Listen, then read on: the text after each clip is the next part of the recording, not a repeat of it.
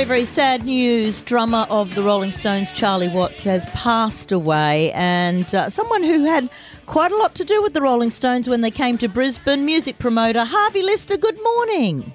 Hey, good morning, guys. How you doing? Good, thanks, Harvey. Sad news. You would have had a lot to do with the Rolling Stones.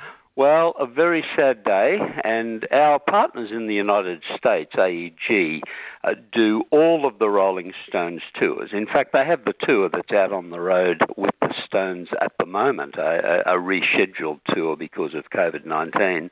And uh, I think, as is generally known, Charlie hasn't been well for a little while, and he'd actually pulled out of that tour, and they had a stand in uh, studio drummer who was uh, taking his place on that tour. So, very sad news this morning. Now, I know we've talked to you in the past about uh, Milton when the rock concerts were there. You told us about Elton John and so forth. Did you have anything to do with the Stones when they played Milton? Well, didn't have anything to do with it, but I was actually there. That was 1973.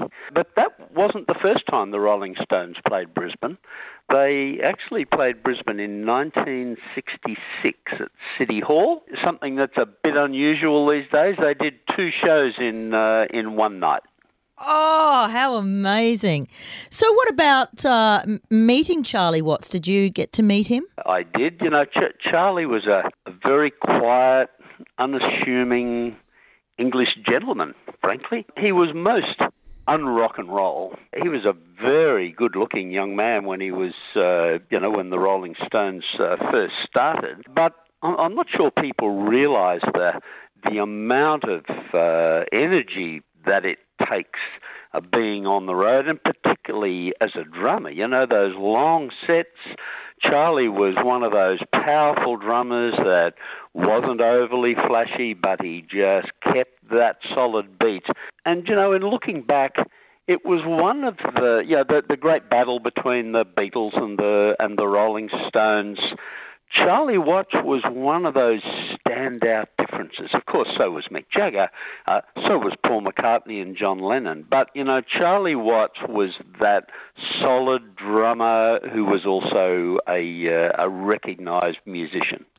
I also get the feeling that Charlie wasn't the one that would trash the hotel room. He didn't seem to be much of a party animal. No, and uh, I'm not aware that in the days when uh, those things might have happened, that Charlie was the leader of any of that. He might have been part of it in those days, uh, but uh, that was rock and roll.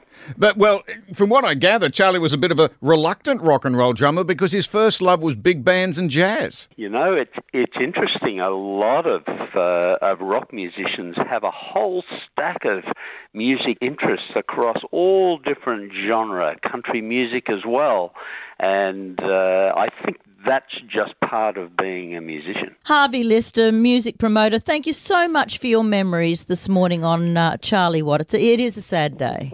It is, thank you, Laurel, and uh, ballet uh, Charlie Watts. Yeah, and when putting together some music from the Rolling Stones, we deliberately chose songs that start off. Take a listen to this drumming on Classic Hits 4KQ.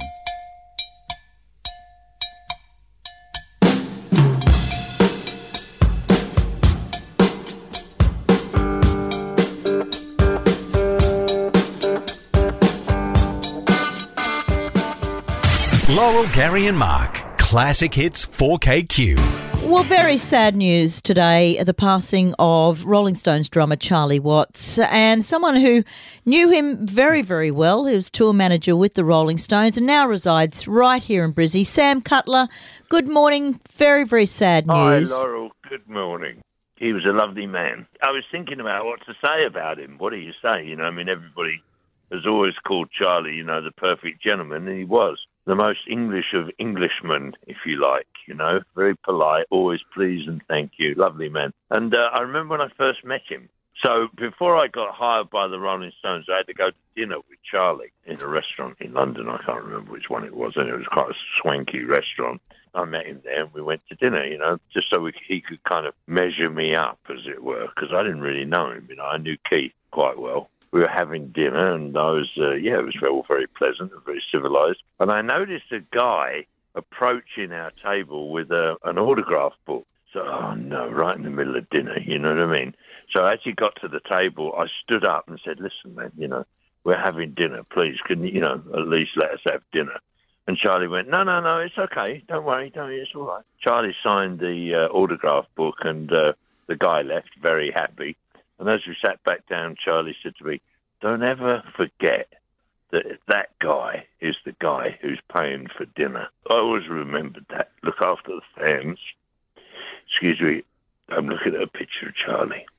He was a lovely man. He, a, he also, which people maybe not don't know, he was absolutely devoted to his wife, which in the history of rock and roll is quite unusual. They were married for over 50 years. They were childhood sweethearts. Yeah, they lived a very happy life. Charlie was absolutely, totally devoted to her. They were devoted to one another.